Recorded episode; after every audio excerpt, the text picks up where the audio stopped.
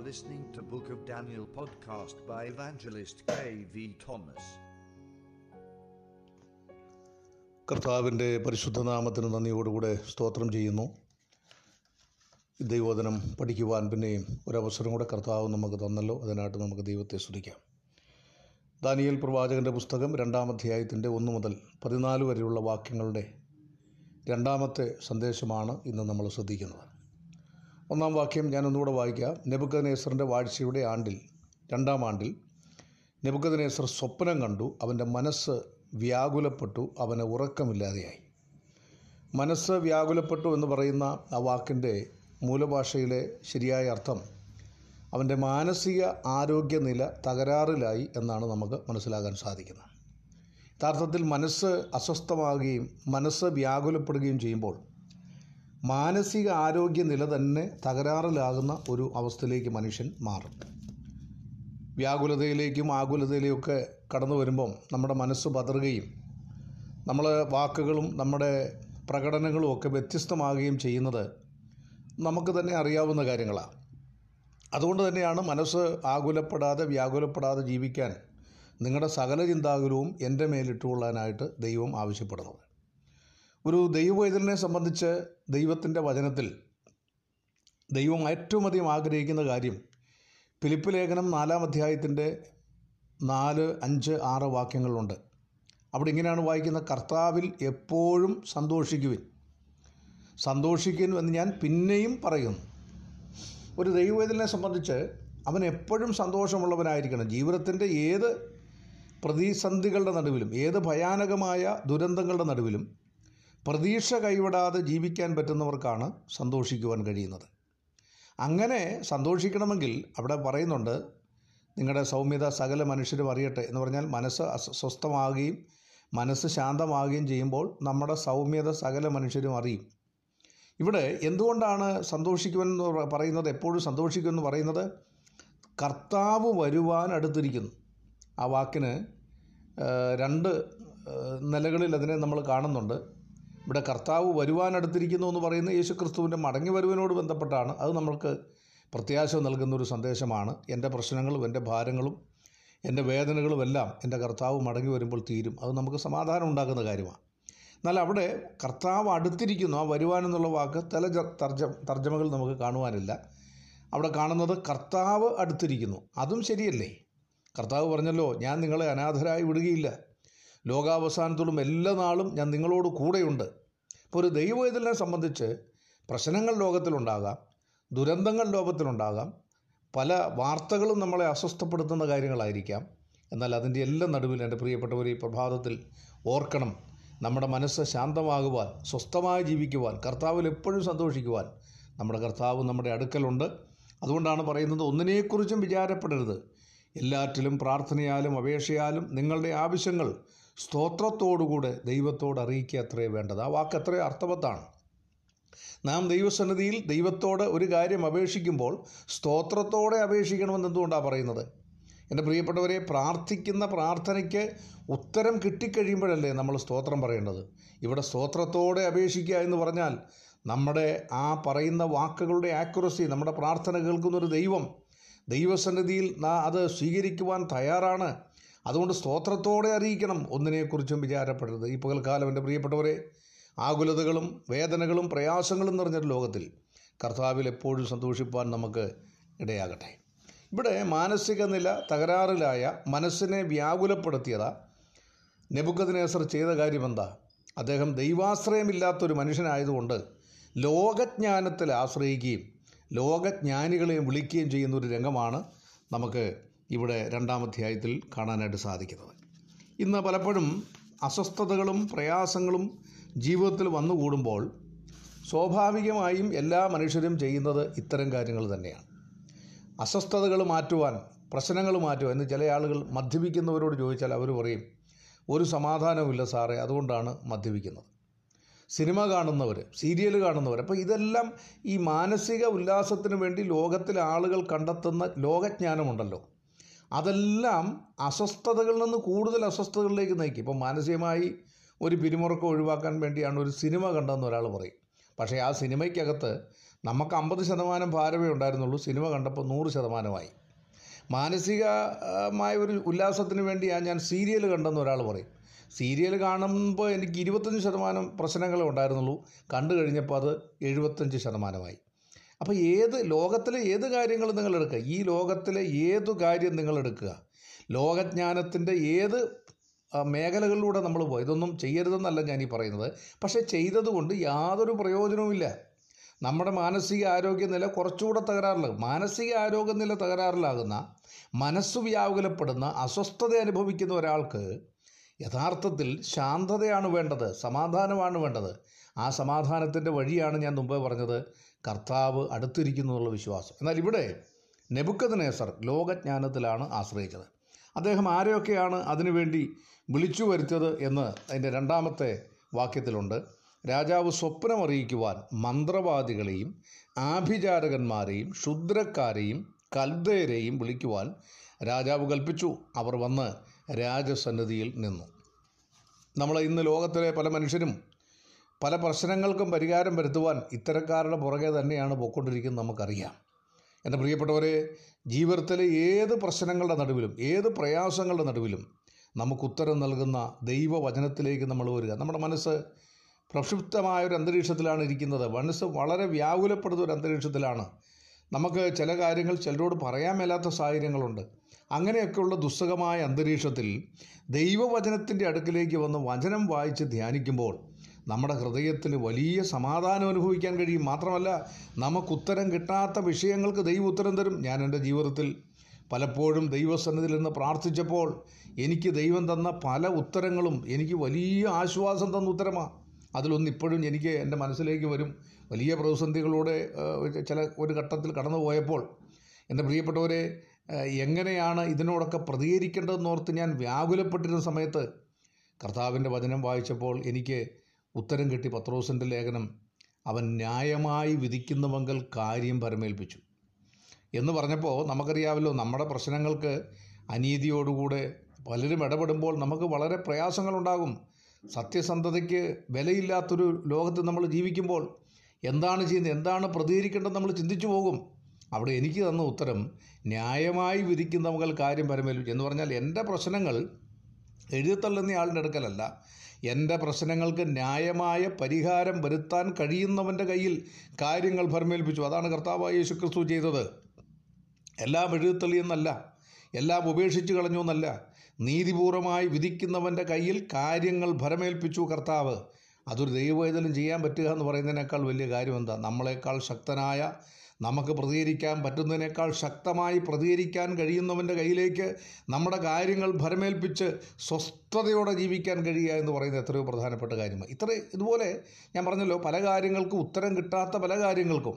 ദൈവവചനത്തിലേക്ക് വരുമ്പോൾ നമുക്ക് ഉത്തരം ലഭിക്കുന്നു നമുക്ക് സമാധാനം ലഭിക്കുന്നു. അത് വളരെ പ്രധാനപ്പെട്ട ഒരു കാര്യം. മാത്രമല്ല നമ്മൾ ഒരു തരത്തിലുള്ള വികലമായ പ്രവർത്തനങ്ങളിലേക്കും പോകാതിരിക്കുവാനും വചനം നമ്മളെ സഹായിക്കുന്നു എന്നുള്ളത് വളരെ പ്രധാനപ്പെട്ട കാര്യമാണ്. ഇദ്ദേഹം വിളിച്ചു വരുത്തിയ ആളുകളെക്കുറിച്ചൊരു പഠനം നടത്തേണ്ടത് ആവശ്യമാണ്. പലർക്കും ഈ മന്ത്രവാദികൾ അല്ലെങ്കിൽ ആഭിചാരകന്മാർ ക്ഷുദ്രക്കാർ എന്നൊക്കെ പറയുമ്പോൾ നമ്മുടെ നാട്ടിൻ പുറത്തുള്ള അത്തരം ആളുകളുടെ ഒരു ചിന്തയാണ് വരുന്നത്. അവരെക്കുറിച്ചൊരു പഠനം ഞാൻ നടത്തിയപ്പോൾ ഇവിടെ മന്ത്രവാദികൾ എന്ന് പറയുന്നത് മജീഷ്യൻ എന്നാണ് ഇംഗ്ലീഷിൽ ചാർട്ടുമീം എന്നാണ് അതിന്റെ മൂലഭാഷ. അവരെക്കുറിച്ചുള്ള ഒരു പഠനത്തിൽ ഞാൻ മനസ്സിലാക്കിയത് ബാബിലോണിലുള്ള ഈ മജീഷ്യൻ അല്ലെങ്കിൽ ചാർട്ടുമീം എന്ന് പറയുന്ന ആളുകൾ അവർ ഗൂഢാക്ഷര രേഖകൾ വ്യാഖ്യാനിക്കുന്നവരാണ്. നമ്മുടെ നാട്ടിൽ കാണുന്ന മന്ത്രവാദികളല്ല ഇവർ. ഗൂഢാക്ഷര രേഖകൾ എന്ന് പറഞ്ഞാൽ പുരാതന കാലത്തുണ്ടായിരുന്ന ലിപിയില്ലാത്ത അക്ഷരങ്ങൾ വ്യാഖ്യാനിക്കുന്നവർ. വിചിത്ര ലിപികളിൽ എഴുതിയ കാര്യങ്ങൾ വ്യാഖ്യാനിക്കുന്നവർ. വിചിത്ര ലിപികളിൽ എഴുതിയ കാര്യങ്ങൾ വ്യാഖ്യാനിക്കുന്നവർ. കൽദയ മതത്തിന്റെ രഹസ്യരേഖകൾ വായിക്കുന്നവർ. മാത്രമല്ല ഇവർ ഭരണതന്ത്രജ്ഞന്മാരാണ് അപ്പം നമ്മുടെ നാട്ടിലുള്ള മന്ത്രവാദികൾ എന്നുള്ള ആ പേരിൽ അറിയപ്പെടുന്നവരല്ല ദാനിയലിന്റെ രാജ സോറി നെബുക്കനേസർ രാജാവ് തന്റെ കൊട്ടാരത്തിൽ വിളിച്ചു വരുത്തത് എന്നുള്ള ഓർക്കണം. രണ്ടാമത് നമ്മൾ വായിക്കുന്ന അവിടെ ആഭിചാരകന്മാർ അസ്ട്രോളജേഴ്സ് എന്നാണ് അവർ ഇംഗ്ലീഷിൽ അസാഫീം എന്നാണ് അതിന്റെ മൂലഭാഷ. ആഭിചാരകന്മാർ. ഇവിടെ ആഭിചാരകന്മാരെന്ന് പറഞ്ഞാൽ നമ്മൾ ഈ മന്ത്രവാദികളോട് താതാത്മ്യപ്പെടുത്തിയാണ് നമ്മൾ ചിന്തിക്കുന്നത്. എന്നാൽ അവരാരാന്നുള്ളത് ഞാൻ പറയാം. ഇവർ ജ്യോതിശാസ്ത്ര മന്ത്രങ്ങൾ പതിജ്ഞ സ്വരത്തിൽ പറയുന്നവരാണ്. എന്ന് പറഞ്ഞാൽ ജ്യോതിശാസ്ത്രജ്ഞന്മാർ തന്നെയാണ്. നമ്മുടെ കർത്താവായ യേശു ക്രിസ്തുവിന്റെ ജനനം മുൻകൂട്ടി കാണാൻ കഴിഞ്ഞ ആളുകളാണ് ഈ അസ്ട്രോളജ അസ്ട്രോളജേഴ്സ് അവരെ അവിടെ അവരെക്കുറിച്ച് പറഞ്ഞിരിക്കുന്നത് വിദ്വാൻമാരെന്നാണ്. ഇവിടെ അഭിചാരകന്മാരെന്ന് പറയുന്നെങ്കിലും. അപ്പോൾ ജ്യോതിശാസ്ത്ര മന്ത്രങ്ങൾ പതിഞ്ഞ സ്വനത്തിൽ പറയുന്നവർ വാനശാസ്ത്രത്തിലും കണക്ക് ശാസ്ത്രത്തിലും അതീവ സമർത്ഥർ മറ്റു രാജ്യങ്ങളുടെ പ്രവർത്തനങ്ങളെ മുൻകൂട്ടി പ്രവചിക്കുന്നവർ എന്ന് പറഞ്ഞാൽ ഇന്നത്തെ പോലെ മറ്റു രാജ്യങ്ങളുടെ കാര്യങ്ങളൊക്കെ നമുക്കറിയാമല്ലോ ചാരപ്രവൃത്തി നടത്തിയാണ് ആളുകൾ മനസ്സിലാക്കുന്നത്. ഇവർ മുൻകൂട്ടി പ്രവചിക്കും. അതുകൊണ്ട് തന്നെ അവർ രാജ്യത്തിന് വേണ്ടി ചാരപ്രവൃത്തി ചെയ്യുന്നവരും കൂടി അവരാണ്. കാര്യങ്ങളെ മുൻകൂട്ടി കാണാൻ കഴിയുന്നവർ. അതുകൊണ്ടാണ് ക്രിസ്തുവിന്റെ ജനനം അവർക്ക് മുൻകൂട്ടി കാണാനായിട്ട് കഴിഞ്ഞത്. അപ്പോൾ മൂന്നാ രണ്ടാമത്തെ വിഭാഗം അസ്ട്രോളജേഴ്സ് അല്ലെങ്കിൽ ആഭിചാരകന്മാർ. മൂന്നാമത്തെ ആളുകൾ ക്ഷുദ്രക്കാർ. സിയേഴ്സ് എന്നാണ് അതിന്റെ ഇംഗ്ലീഷ് ഭാഷ ഭാഷ. മന്ത്രവാദികൾ മെഹാഷഫീം എന്നാണ് ഇവരെക്കുറിച്ച് പറയുന്നത്. സോർസിയേഴ്സ് സോർസേഴ്സ് എന്ന് പറഞ്ഞാൽ മന്ത്രവാദികളാണ്. അവർ മൂലഭാഷയിൽ മെഹാഷഫീം എന്നാണ് അറിയപ്പെടുന്നത്. ഇവർ യഥാർത്ഥത്തിൽ പൈശാചിക ശക്തികളിലൂടെ പ്രവർത്തിക്കുന്ന ആളുകളാണ്. ഇവരുടെ പ്രത്യേകത ജനങ്ങളെ തന്ത്രപൂർവം കയ്യിലെടുക്കാൻ കഴിയുന്നവർ. ഈ മന്ത്രം തന്ത്രമൊക്കെ അറിയാവുന്നവർക്ക് ജനങ്ങളെ ഏത് തരത്തിലും കീഴ്പ്പെടുത്താൻ കഴിയുമല്ലോ? ഇന്ന് ആത്മീയ മണ്ഡലത്തിലും അത്തരം കാര്യങ്ങൾ ചെയ്യുന്ന ആളുകളുണ്ട്. പല കാര്യങ്ങളിലും മുൻകൂട്ടി പറഞ്ഞ് ആളുകളെ സ്വാധീനിക്കുന്ന തന്ത്രത്തിലാക്കുന്ന നമുക്കറിയാമല്ലോ ഞങ്ങളൊക്കെ പലപ്പോഴും സുവിശേഷ പ്രവർത്തനത്തിന് പോകുമ്പം ചില വീടുകളിലൊക്കെ ചെന്ന് പ്രാർത്ഥിക്കാൻ ഒരുങ്ങുമ്പോൾ ആ വീട്ടുകാർ ചോദിക്കും പാസ്റ്ററെ എന്തെങ്കിലും കാണുന്നുണ്ടോ? ഞാൻ പറയുമ്പോൾ എന്തോ കാണാനാ അമ്മച്ചിയെ അപ്പച്ചനെയും ഒക്കെ കാണും. പിന്നെ നിങ്ങളുടെ ഭിത്തിയിലിരിക്കുന്ന ഫോട്ടോ ഒക്കെ കാണുന്നു അല്ല എന്തോ കാണാനാ അല്ല മിനിഞ്ഞാന്നൊരു ദൈവദാസനോട് ഒന്ന് പ്രാർത്ഥിച്ചപ്പോൾ അദ്ദേഹം ഒത്തിരി കാര്യങ്ങൾ കാണുന്നു എന്ന് പറഞ്ഞല്ലോ. ഞാൻ പറഞ്ഞു എനിക്ക് ദൈവവനത്തിലുള്ള കാര്യങ്ങളല്ലാതെ വേറൊന്നും കാണാൻ പറ്റുന്നില്ല. അപ്പം ഞാൻ പറഞ്ഞത് ഇന്നും ഇത്തരം കാര്യങ്ങളുണ്ട്. ഇത്തരക്കാരുണ്ട് മനുഷ്യനെ പറ്റിക്കുന്ന ചതിക്കുന്ന വ്യാജത്തിലേക്ക് കൊണ്ടുപോകുന്ന ഇത്തരക്കാരൊക്കെ ഒക്കെ എന്തോ എന്തോരം എന്തോരം പണമാണ് കൊടുക്കുന്ന ആളുകൾ കാരണം ഇങ്ങനെയൊക്കെയുള്ള ചില കാര്യങ്ങൾ പറഞ്ഞു കഴിയുമ്പം മൂത്ത മോന്റെ മോൻ അടുത്ത മാസം അമേരിക്കയ്ക്ക് പോകും. മോക്ക് പിന്നെ നല്ലൊരു ബന്ധം അമേരിക്കയിൽ നിന്ന് വരും. ഇങ്ങനെയൊക്കെയുള്ള പ്രഖ്യാപനങ്ങൾ നടത്തുമ്പം അച്ചായനും അമ്മാമ്മയൊക്കെ ഇഷ്ടംപോലെ പൈസ കൊടുക്കും. അപ്പോൾ യഥാർത്ഥത്തിൽ ഇതിനു വേണ്ടി തന്നെ ഇറങ്ങിത്തിരിച്ചിരിക്കുന്ന ആളുകളുണ്ട്. ഞാൻ വ്യാജം പറയുന്നതല്ല. ഇതൊക്കെ നമ്മുടെ നാട്ടിൽ സംഭവിക്കുന്ന കാര്യങ്ങളാണ് ഇവരെല്ലാം യഥാർത്ഥത്തിൽ ഈ പൈശാചികത്വത്തിന്റെ പുറകെയാണെന്നുള്ളതുകൂടെ നിങ്ങൾ മനസ്സിലാക്കണം. ജനങ്ങളെ തന്ത്രപൂർവം കയ്യിലെടുക്കാൻ കഴിയുന്നവർ. മാത്രമല്ല അന്യരാജ്യ പ്രതിനിധികളെ സ്വീകരിക്കുന്നവർ. ഭൂതങ്ങളെ കൊണ്ട് ഭാവി കാര്യം പറയിപ്പിക്കുന്നു. ഇത്തരക്കാരുടെ പുറകിൽ പൈശാചിക ശക്തികളാണ്. മാത്രമല്ല പൈശാചിക ശക്തികളെ കൊണ്ട് മന്ത്രവാദം നടത്തുന്നവർ. ക്രിസ്തീയ മണ്ഡലത്തിൽ ഇത്തരക്കാരുണ്ടോ? കർത്താവ് തന്നെ പറഞ്ഞിട്ടുണ്ട്. മത്തായ സുവിശേഷം ഏഴാം അധ്യായത്തിൽ കർത്താവ് പറഞ്ഞല്ലോ അവിടെ കർത്താവിന്റെ അടുക്കൽ അന്ത്യകാലത്ത് കുറേ ആളുകൾ വരും. കർത്താവെ നിന്റെ നാമത്തിൽ ഞങ്ങൾ പ്രവചിച്ചു നിന്റെ നാമത്തിൽ ഞങ്ങൾ ഭൂതങ്ങളെ പുറത്താക്കി. നിന്റെ നാമത്തിൽ ഞങ്ങൾ അത്ഭുതങ്ങൾ ചെയ്തു അടയാളങ്ങൾ ചെയ്തു എന്ന് പറയുമ്പോൾ കർത്താവ് അവരോട് പറയുന്ന വാക്ക് നിങ്ങൾ ശ്രദ്ധിക്കണം. ഞാൻ ഒരു നാളും നിങ്ങളെ അറിഞ്ഞിട്ടില്ല. അപ്പം പിന്നെ ഇവർ ചെയ്തത് എന്തുകൊണ്ടാണ് ഞാൻ ഒരു നാളും നിങ്ങളെ അറിഞ്ഞിട്ടില്ല. അധർമ്മം പ്രവർത്തിക്കുന്നവരെ എന്നെ വിട്ടുപോകുവിൻ ദൈവവചനത്തിന് വിരുദ്ധമായ പ്രവർത്തനങ്ങൾ നടത്തി ലോകത്തിൽ യേശുക്രിസ്തുവിന്റെ പേരിൽ അറിയപ്പെട്ടവരാണ് ഇവരെല്ലാം. നിന്റെ നാമത്തിൽ നിന്റെ നാമത്തിൽ യേശുവിന്റെ നാമത്തിൽ. ഇതെല്ലാം ചെയ്തവരാ. പക്ഷേ കർത്താവ് ഇവരെ അന്ത്യകാലത്ത് ക്രിസ്തുവിന്റെ ന്യായാസനത്തിന്റെ മുമ്പിൽ അല്ലെങ്കിൽ ആ വെള്ളസിംഹാസനത്തിന് മുമ്പിൽ പറയുന്നത് ഞാൻ നിങ്ങളെ ഒരു നാൾ പറഞ്ഞിട്ടില്ല അപ്പോൾ ഇവരുടെ പിന്നിൽ വ്യാപരിച്ച ശക്തി എന്താ? അത് പൈശാചിക ശക്തി തന്നെ. അതിനെന്താണ് സംശയം? അതുകൊണ്ട് ക്ഷുദ്രക്കാർ യഥാർത്ഥത്തിൽ പൈശാചിക ശക്തിയിൽ ആശ്രയിച്ച് പ്രവർത്തിക്കുന്നവരാണ്. അടുത്ത വിഭാഗക്കാർ കൽദയരാണ്. കൽദൈൻസ് കസീദീം എന്നാണ് അതിന്റെ മൂലഭാഷയിലെ അർത്ഥം. ബാബിലോണ്യ പുരോഹിത വിഭാഗമാണ് ഇവർ. ഇവരെ അവിടുത്തെ ഏറ്റവും പ്രഗത്ഭരായ പൗരോഹിത്യ വിഭാഗമാണ്. ജനങ്ങളുടെ മേൽ അസാധാരണ ശക്തി പ്രയോഗിച്ച് ഭരണം നടത്തുന്നവർ നമുക്കറിയാം ഈ പൗരോഹിത്യ വിഭാഗമൊക്കെ മതപരമായ പൗരോഹിത്യ വിഭാഗങ്ങളിലൊക്കെ ഉള്ളവർ ജനങ്ങളെ കീഴ്പ്പെടുത്തി അതായത് അവർ പറയുന്നതിനപ്പുറത്ത് ഒന്നും ചിന്തിക്കാനോ പ്രവർത്തിക്കാനോ പറ്റാത്ത അടിമത്തത്തിലൂടെ ജനങ്ങളെ നടത്തുന്ന പൗരോഹിത്യ പ്രവണത അത് ജാതീയ ആചാരമാണ്. പുതിയ നിയമസഭയിൽ ആത്മീയ നേതൃത്വത്തിലെ ദൈവം വെച്ചിട്ടുള്ളത് ജനങ്ങളെ കീഴ്പ്പെടുത്താനല്ല ജനങ്ങളെ അധികാരപ്പെടുത്താനല്ല ജനങ്ങളെ അടിമപ്പെടുത്താനല്ല ജനക്കൂട്ടത്തിന് ആട്ടിൻകൂട്ടത്തിന് മാതൃകയായി തീർന്നുകൊണ്ട് ക്രിസ്തു എന്ന തലയോളം അവരെ വളർത്താൻ വേണ്ടിയാണ് പുതിയ നിയമത്തിൽ സഭയിൽ ദൈവം ആത്മീയ നേതൃത്വത്തിന് നൽകിയിട്ടുള്ളതെങ്കിൽ മതപരമായ നേതൃത്വങ്ങൾ ജനങ്ങളെ അടിമപ്പെടുത്തുന്നു എന്നുള്ളത് നമുക്കറിയാവുന്ന കാര്യങ്ങളാണ്. അതാണ് ഇവർ ചെയ്തുകൊണ്ടിരുന്നത്. പുരോഹിത വിഭാഗം ജനങ്ങളുടെ മേൽ അസാധാരണ ശക്തി പ്രയോഗിച്ച് ഭരണം നടത്തുന്നവർ. മാത്രമല്ല മന്ത്രവാദവും വിഗ്രഹാരാധനയും കൊണ്ട് ജനങ്ങളെ നിയന്ത്രിക്കുന്നവർ. രാജഭരണത്തിലും ഗവൺമെന്റിലും ശക്തമായ അധികാര മേൽക്കോമ ഇത്തരക്കാർക്കുണ്ടായിരുന്നു. ഏതൊരു കാലഘട്ടത്തിലും നമുക്കത് കാണാൻ സാധിക്കുന്ന കാര്യമാണ് ഈ ജാതീയ ഭരണങ്ങളിലൊക്കെ. ഇപ്പം റോമൻ ഗവൺമെന്റ് ഭരിക്കുന്ന കാലത്തും യഹൂദ മതത്തിന് വലിയ പ്രാധാന്യം കൊടുത്തിരുന്നു. അതുകൊണ്ടാണല്ലോ ക്രിസ്തുവിന്റെ സഭയെ അവർ പീഡിപ്പിക്കാനിടയായത്. അഞ്ചാമത്തെ വിഭാഗം നമ്മൾ വായിക്കുന്നത് ശകുനവാദികൾ. രണ്ടാം അധ്യായത്തിന്റെ ഇരുപത്തഞ്ചാം വാക്യത്തിലാണ് ശകുനവാദികളെ വിളിച്ചതായിട്ട് നമുക്ക് കാണാനായിട്ട് സാധിക്കുന്നത്. രണ്ടാം അധ്യായത്തിന്റെ ഇരുപത്തി അഞ്ചാമത്തെ വാക്യം വായിക്കുമ്പോൾ അവിടെ ശകുനവാദികളെ കൊണ്ടുവന്നു എന്ന് നമുക്ക് കാണുവാനായിട്ട് സാധിക്കുന്ന കാര്യമാണ്. അപ്പോൾ ഇവരെയെല്ലാം എന്തിനാണ് ഇവ ഇവരെല്ലാം കൊണ്ടുവന്ന ശകുനവാദികൾ ആരാ? അവർ സൂത്സേഴ്സ് എന്നാണ് ഗസീൻ ഗസീരിൻ എന്നാണ് അതിന്റെ മൂലഭാഷയിൽ അർത്ഥം. ഇവർ വേദപുസ്തക പ്രവാചകന്മാരുടെ എതിർ പ്രവാചകന്മാരാണ് എന്ന് പറഞ്ഞാൽ ദൈവോചനം പ്രസംഗിക്കുന്ന ആളുകൾക്ക് വിരുദ്ധമായി പ്ര പ്രവചിക്കുന്നവരാണ് ഇവർ പൈശാചി ആത്മാക്കളാൽ അസാധാരണ ശക്തി പ്രാപിച്ചവർ മറ്റുള്ളവരെക്കാൾ ഉന്നത സ്ഥാനം വഹിക്കുന്നവർ. ഇവർ വളരെ ശക്തന്മാരാണ്. പിശാചിന്റെ അധികാര ശക്തി ഉപയോഗിച്ചുകൊണ്ട് പൈശാചിക ശക്തിയാൽ പിന്നെ പ്രവർത്തിക്കുന്ന ആളുകളാണ്. അവരെക്കുറിച്ച് നമ്മൾ വായിക്കുന്ന. അസാധാരണ ശക്തി പ്രാപിച്ചവർ മറ്റെല്ലാവരെക്കാളും ഉന്നത സ്ഥാനം വഹിക്കുന്നവർ രാജ്യത്തിന്റെ ഭാവി കാര്യങ്ങൾ നിർണയിക്കുന്ന അല്ലെങ്കിൽ ഈ ഇതിൽ ഈ വിഭാഗത്തിൽ അതായത് മന്ത്രവാദികൾ ആഭിചാരകന്മാർ ക്ഷുദ്രക്കാർ കൽദയർ ശകുനവാദികൾ ഇവരിൽ ഏറ്റവും പ്രധാനപ്പെട്ട ആളുകൾ ശകുനവാദികൾ തന്നെയാണ്. കാരണം അവരാണ് ഏറ്റവും ദൈവത്തോട് ഏറ്റവും അടുത്തിരിക്കുന്ന ആളുകൾ എന്ന് സാധാരണഗതിയിൽ ഈ കൽദയ സമൂഹം വിശ്വസിക്കുന്നത്. അപ്പോൾ ഇത്രയും ആളുകളെയാണ് രാജാവ് ഈ സ്വപ്ന വ്യാഖ്യാനത്തിന് വേണ്ടി അവരുടെ അടുക്കൽ കൊണ്ടുവന്നത്. ഇനി നമ്മൾ അതിന്റെ നാല് മുതലുള്ള വാക്യം നമ്മൾ പഠിക്കുമ്പോൾ നാല് മുതൽ പതിമൂന്ന് വരെയുള്ള വാക്യം നമ്മൾ പഠിക്കുമ്പോൾ ലോകജ്ഞാനത്തിന്റെ പോരായ്മ എന്ന വിഷയമാണ് നമുക്കവിടെ പഠിക്കാൻ സാധിക്കുന്നത്. ഇത്രയും ലോകത്തിലെ പ്രഗത്ഭരായ ആളുകളെ തന്റെ സ്വപ്നം വ്യാഖ്യാനിക്കുവാനായിട്ട് അല്ലെങ്കിൽ അതിന്റെ അർത്ഥം പറയാനായിട്ട് അദ്ദേഹം വിളിച്ചു വരുത്തിയെങ്കിലും ഈ ദൈവീക വെളിപ്പാടുകൾ വ്യാഖ്യാനിക്കുവാനും അത് മനസ്സിലാക്കി കൊടുക്കാനും ലോകജ്ഞാനത്തിന്റെ പോരായ്മ വെളിപ്പെടുത്തുന്ന ഭാഗങ്ങളാണ്. രണ്ടാം അധ്യായത്തിന്റെ നാല് മുതൽ പതിമൂന്ന് വരെയുള്ള വാക്യം. ഒരു കാര്യം കൂടെ പഠിക്കുന്നവർ ഓർക്കണം. രണ്ടാം അധ്യായത്തിന്റെ നാല് മുതൽ ഏഴാം അധ്യായം വരെ ഈ ദാനിയൽ പ്രവചനം എഴുതിയിട്ടുള്ളത് ആരാമ്യ ഭാഷയിലാണ്. മറ്റ് വാക്യങ്ങളൊക്കെ എബ്രായ ഭാഷയിലുമാണ് പൊതുവെ എഴുതിയിട്ടുള്ളത്. അപ്പോൾ ആരാമ്യ ഭാഷയിൽ എഴുതിയിട്ടുള്ളതുകൊണ്ട് അവിടെയുള്ള അപ്പോൾ മൂലഭാഷയിൽ പഠിക്കുന്നവർക്ക് അത്തരം വാക്കുകൾ ഒരുപക്ഷെ അല്പം പ്രയാസമായിട്ട് തോന്നാനുള്ള സാധ്യതയുണ്ട്.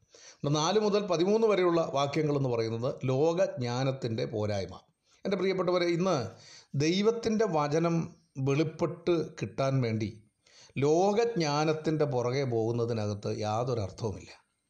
ദൈവവചനം ഇന്ന് ലോകത്തിലുള്ള മനുഷ്യൻ വേദപുസ്തകത്തെ തെറ്റായി വ്യാഖ്യാനിക്കാറുണ്ട് തെറ്റായി പറയാറുണ്ട് തെറ്റായി വിളംബരം ചെയ്യാറുണ്ട്. നമുക്കറിയാം സോഷ്യൽ മീഡിയയിലും അതുപോലെ മറ്റു പല മാധ്യമങ്ങളിലും വചനത്തെ വികൃതമാക്കുന്നുണ്ട്. വേദപുസ്തകം അറിയാൻ മേലാത്ത ആളുകൾ അവരുടെ അവരുടെ ബുദ്ധിക്ക് പിന്നെ കീഴ്പ്പെട്ടുകൊണ്ട് വചനത്തെ വികലമാക്കുന്നൊക്കെ നമ്മൾ കണ്ടുകൊണ്ടിരിക്കുകയാണ്. എന്നാൽ ദൈവവചനം ആരാണ് പഠിപ്പിക്കേണ്ടത്? കർത്താവ് പറഞ്ഞു പരിശുദ്ധാത്മാവ് നിങ്ങളുടെ മേൽ വരുമ്പോൾ അവൻ നിങ്ങളെ സകല സത്യത്തിലും വഴി നടത്തും. അവൻ എനിക്കുള്ളതിൽ നിന്നെടുത്ത് നിങ്ങളെ അറിയിക്കും. അവിടെ പഠിപ്പിക്കും തന്നെയാണ് അതിന്റെ മൂലഭാഷയിൽ പറഞ്ഞിരിക്കുന്നത്. അപ്പോൾ ആരാണ് നമ്മളെ ദൈവത്തിന്റെ വചനം പഠിപ്പിക്കേണ്ടത്? ദൈവത്തിന്റെ പരിശുദ്ധാത്മാവാണ്. ഒന്ന് വരുന്നത് രണ്ടാം അധ്യായം നമ്മൾ വായിക്കുന്നുണ്ടല്ലോ ആത്മാവ് ദൈവത്തിന്റെ ആഴങ്ങളെ അറിയുന്നു. ദൈവാത്മാവ് നടത്തുന്നവരാണ് ദൈവത്തിന്റെ മക്കൾ. അപ്പോൾ പരിശുദ്ധാത്മാവിനാൽ വീണ്ടും ജനിച്ച ദൈവമക്കൾ അവർക്ക് മാത്രമാണ് ദൈവത്തിന്റെ വചനം പരിശുദ്ധാത്മാവ് പഠിപ്പിക്കുന്നത്. ഇപ്പോൾ ദൈവദാസന്മാർ ദൈവവചനം പഠിച്ചിട്ടുള്ള ദൈവദാസന്മാരെ ശ്രേഷ്ഠന്മാരായി കാണരുതെന്നല്ല ഞാൻ പറയുന്നത്. പക്ഷേ അവരെ ആരാണ് ശ്രേഷ്ഠന്മാരാക്കിയത്? അവരെ ആരാണ് വചനം പഠിപ്പിച്ചത്? നമുക്കറിയാം വചനം പഠിക്കാൻ വേണ്ടി അല്പം കഷ്ടപ്പെടാൻ മനസ്സുള്ള അല്പം ബുദ്ധിമുട്ട് അനുഭവിക്കാൻ മനസ്സുള്ള അതിനുവേണ്ടി സമയം ചെലവഴിക്കാൻ മനസ്സുള്ള ആർക്കും മോചനം പഠിക്കാം. അല്ലാതെ അതിന് പ്രത്യേകമായിട്ടുള്ള കാര്യമൊന്നുമില്ല. അതിനുവേണ്ടി പ്രത്യേകിച്ച് ചില ആളുകളെ ദൈവം നിയോഗിച്ചു വെച്ചിരിക്കുന്നുവല്ലോ. ദൈവത്തിന്റെ വചനത്തിൽ ഉപദേഷ്ടാക്കന്മാരായി ആരെങ്കിലുമൊക്കെ തീരുന്നെങ്കിൽ അവർ വളരെ കഠിനാധ്വാനം ചെയ്ത് ദൈവബോധനം പഠിച്ചവരാണ്. ആ പഠിക്കാൻ അവർ മനസ്സ് കാണിച്ചതുകൊണ്ടാണ് ദൈവത്തിന്റെ ആത്മാവ് അവരെ പഠി പഠിപ്പിച്ചത് എന്നുള്ളത് നമ്മൾ മനസ്സിലാക്കണം. അപ്പം വചനം പഠിപ്പിക്കുന്നത് ദൈവത്തിന്റെ പരിശുദ്ധാത്മാവാണ് അതുകൊണ്ട് ലോകജ്ഞാനത്തിന് ഒരിക്കലും ദൈവവചനത്തെ വ്യാഖ്യാനിക്കാൻ കഴിയത്തില്ല. അതുകൊണ്ട് ലോകജ്ഞാനത്തിൽപ്പെട്ടവർ പല വികലമായ അഭിപ്രായങ്ങളും വചനത്തെക്കുറിച്ച് പറയുമ്പോൾ അത് കണ്ണുമടച്ച് വിശ്വസിക്കരുത് എന്ന് മാത്രമാണ് എന്റെ സൗരസൗരന്മാരുടെ എനിക്ക് പറയാനുള്ളത്. പലപ്പോഴും ദൈവദാസന്മാരായിട്ടുള്ള ആളുകൾ പറയുന്ന ദൈവദിനത്തെക്കാൾ അധികം ലോകജ്ഞാനം അതായത് വലിയൊരു ശാസ്ത്രജ്ഞൻ ഇന്ന് ഇന്നത് പറഞ്ഞു വലിയൊരു ഉന്നതനായ ഉദ്യോഗസ്ഥന്മാർ ഇത് പറഞ്ഞു. ഇങ്ങനെയൊക്കെയുള്ള വാക്കുകൾ ദൈവദിനം പഠിച്ചിട്ടുള്ള ദൈവദാസന്മാർ പറയുന്നതിനേക്കാൾ ഒരാളുടെ ലോകജ്ഞാനത്തിന്റെ വെളിച്ചത്തിലാണ് വചനത്തിന് പോലും ഇന്ന് ദൈവമക്കൾ വിലയെഴു ഇടുന്നത് എന്നുള്ളത് സങ്കടകരമായൊരു വസ്തുത. അതുകൊണ്ടാണ് പല ദുരുപദേശങ്ങളും ഇത്തരക്കാർ പഠിപ്പിക്കുന്നത്. അവർ വേദപുസ്തകം പഠിച്ചിട്ടില്ല അവർ ദൈവദിനത്തിന്റെ പ്രമാണങ്ങൾ അവർക്ക് അറിയത്തില്ല അവർക്ക് ലോകപ്രകാരം എഞ്ചിനീയർ ആയിരിക്കാം ഡോക്ടർ ആയിരിക്കാം ഐ എ എസ്സുകാരനായിരിക്കാം അത്ര ഉന്നത സ്ഥാനങ്ങളിലൊക്കെ അവർ എത്തിയെന്ന് വരാം. പക്ഷേ അവർക്ക് വചനപരമായിട്ടുള്ള അറിവിന്റെ വികലത എന്താണെന്നുള്ളത് നിങ്ങൾ എന്തുകൊണ്ട് പഠി മനസ്സിലാക്കിയില്ല? ലോകജ്ഞാനം കൊണ്ട് ഒരിക്കലും ദൈവത്തിന്റെ വചനത്തെ പഠിക്കുവാൻ സാധ്യമല്ല. പരിശുദ്ധാത്മാവിനാൽ ജീവിതത്തിൽ പഠിക്കുന്നവർക്ക് മാത്രമേ വചനം പഠിക്കാൻ സാധിക്കൂ. നമ്മുടെ പിതാക്കന്മാർക്കൊന്നും വിദ്യാഭ്യാസമുള്ളവരായിരുന്നില്ല.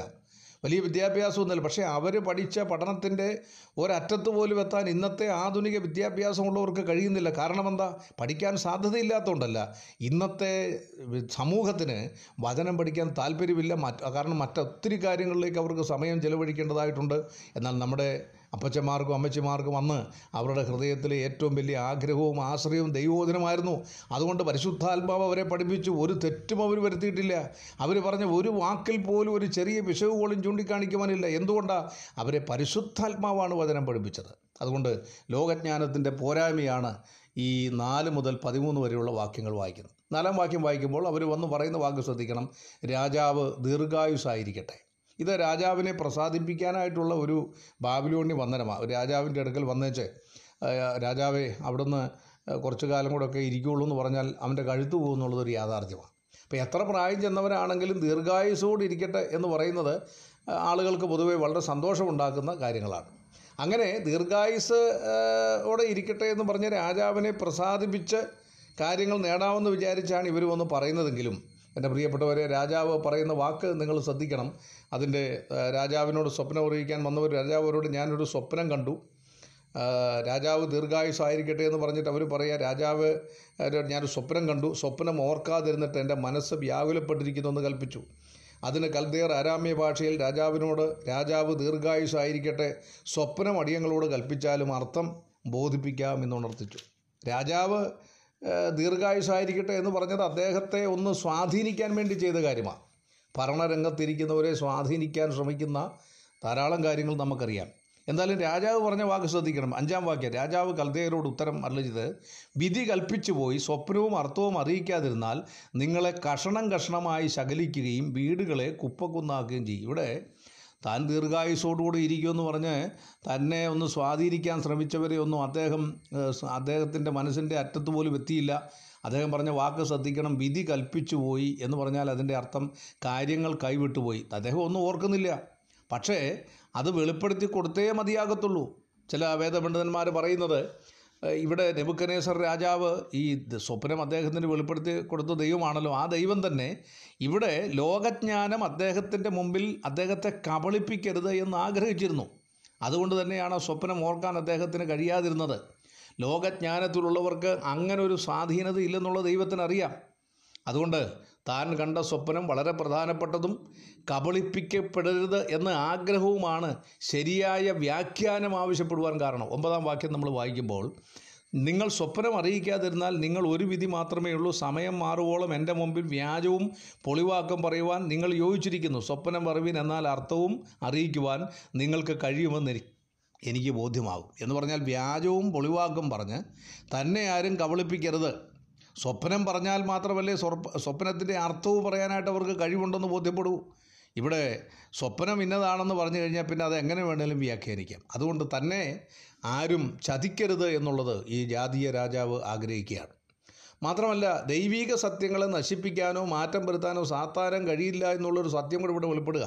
പതിനൊന്നാം വാക്യം വായിക്കുമ്പോൾ രാജാവ് ചോദിക്കുന്ന കാര്യം പ്രയാസമുള്ളതാകുന്നു. തിരുമുമ്പിൽ അത് അറിയിക്കുവാൻ ജനവാ ജഡവാസമില്ലാത്ത ദേവന്മാർക്കല്ലാതെ മറ്റാർക്കും കഴിയില്ല. ഇവിടെ ശ്രദ്ധിക്കണം. സാത്താൻ പരാജയപ്പെടുന്നതിന്റെ ഒരു ചിത്രമാണ് ലോകജ്ഞാനം പരാജയപ്പെടുക. അവർ പറയുക ഇത് ദൈവത്തെക്കുറിച്ച് അവർ സത്യത്തിൽ പറയുന്നത് എന്താ? ദൈവത്തെ കൊണ്ടല്ലാതെ ഇത് വെളിപ്പെടുത്തുവാൻ കഴിയില്ല. അതുകൊണ്ട് ദൈവത്തിന്റെ വചനം ലോകജ്ഞാനമോ അല്ലെങ്കിൽ പൈശാചിക ശക്തികളോ വ്യാഖ്യാനിച്ച് നശിപ്പിക്കാതിരിക്കുവാൻ അതിന്റെ സത്ത അവർക്ക് വെളിപ്പെട്ട് കിട്ടുകയില്ല എന്നുള്ളത് മനസ്സിലാക്കണം. പാവപ്പെട്ടവരാണെങ്കിലും വിദ്യാഭ്യാസമില്ലാത്തവരാണെങ്കിലും ദൈവത്താൽ നിയോഗിക്കപ്പെടുന്ന ദൈവദാസന്മാർക്ക് ദൈവത്തിന്റെ വചനം വെളിപ്പെടുത്തി കൊടുക്കുന്നത് പോലെ. എന്റെ പ്രിയപ്പെട്ടവരെ ലോകത്തിലെ ഒരു പണ്ഡിതന്മാർക്കും വെളിപ്പെട്ട് കിട്ടുകയില്ല എന്നുള്ളത് ദൈവവചനത്തെ നശിപ്പിക്കുവാൻ ഒരിക്കലും പിശാചിന് സാധിക്കത്തില്ല എന്നുള്ളതിന്റെ തെളിവാണ്. മാത്രമല്ല ശരിയായ പ്രവാചകന്മാർ സത്യം പറയുകയും പ്രതിഫലം വാങ്ങുകയും ചെയ്യണമെന്ന് രാജാവ് ആഗ്രഹിക്കുന്നു. ആറാം വാക്യം നമ്മൾ വായിക്കുമ്പോൾ സ്വപ്നവും അർത്ഥവും അറിയിച്ചാലോ നിങ്ങൾക്ക് സമ്മാനവും പ്രതിഫലവും ബഹുമാനവും ലഭിക്കും. അതുകൊണ്ട് സ്വപ്നവും അർത്ഥവും അറിയിക്കുവിൻ. ശ്രദ്ധിക്കുക ശരിയായ സത്യസന്ധമായി ദൈവത്തിന് വേണ്ടി നിയോഗിക്കപ്പെട്ടവർ പ്രതിഫലം വാങ്ങണമെന്നും അവർ ദൈവത്തോടുകൂടെ ദൈവ സമ്മാനം വാങ്ങണമെന്നും രാജാവ് ആഗ്രഹിക്കുന്നത്. ഇന്ന് ആ ഒരു കാര്യത്തിൽ നമ്മൾ എത്ര പേര് ശ്രദ്ധിക്കുന്നുണ്ടെന്ന് ഓർക്കണം.